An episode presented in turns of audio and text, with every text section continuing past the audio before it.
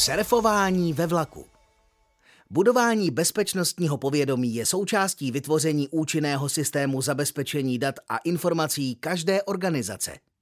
Stále se to však nedaří. Stále a pořád dokola narážím na podivné chování uživatelů informačních systémů. Je možné, že jsou školeni, je možné, že jsou testováni, ale stejně se chovají, řekněme, ne zcela bezpečně, a to zejména pro svého zaměstnavatele. Pravděpodobně stále je někde vysoko založeno takovéto, co by se asi tak mohlo stát.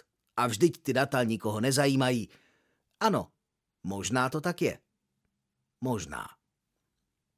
Občas cestují vlakem, což má zdánlivě tu výhodu, že můžete během cesty pracovat.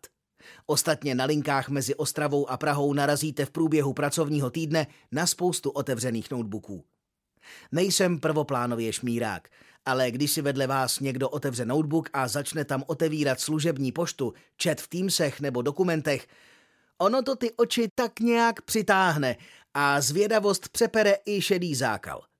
Nedávno jsem tak záhy zjistil jméno a zaměstnavatele spolucestujícího přes uličku a nedalo mi ani moc práce vypozorovat přihlašovací heslo. Zkrátka, typický útok shoulder surfing, takže nikoliv šmírák, ale surfař. Z chatu jsem se následně dozvěděl drby, které tato, teď už mě známá personalistka, řešila. Jenom 2 týdny předtím seděl přede mnou pro změnu obchodník. Řešil zakázku na... to vám tedy neřeknu. A tak jsem zjistil, jak se jmenuje, jak se jmenují kolegové a subdodavatelé. Zajímavá byla část ohledně marží na jednotlivé části subdodávek a cenotvorba vůbec, kterou měl i barevně zvýrazněnou ve vytištěných dokumentech připevněných na sedadle před sebou.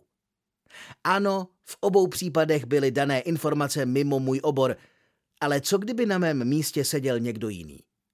Minimálně si pamatuji ty 2 firmy, s tím, že tam se asi nějaká tajemství moc neudrží. Nevím, jestli si tito uživatelé uvědomují závažnost svého jednání a případné škody, které svému zaměstnavateli mohou způsobit.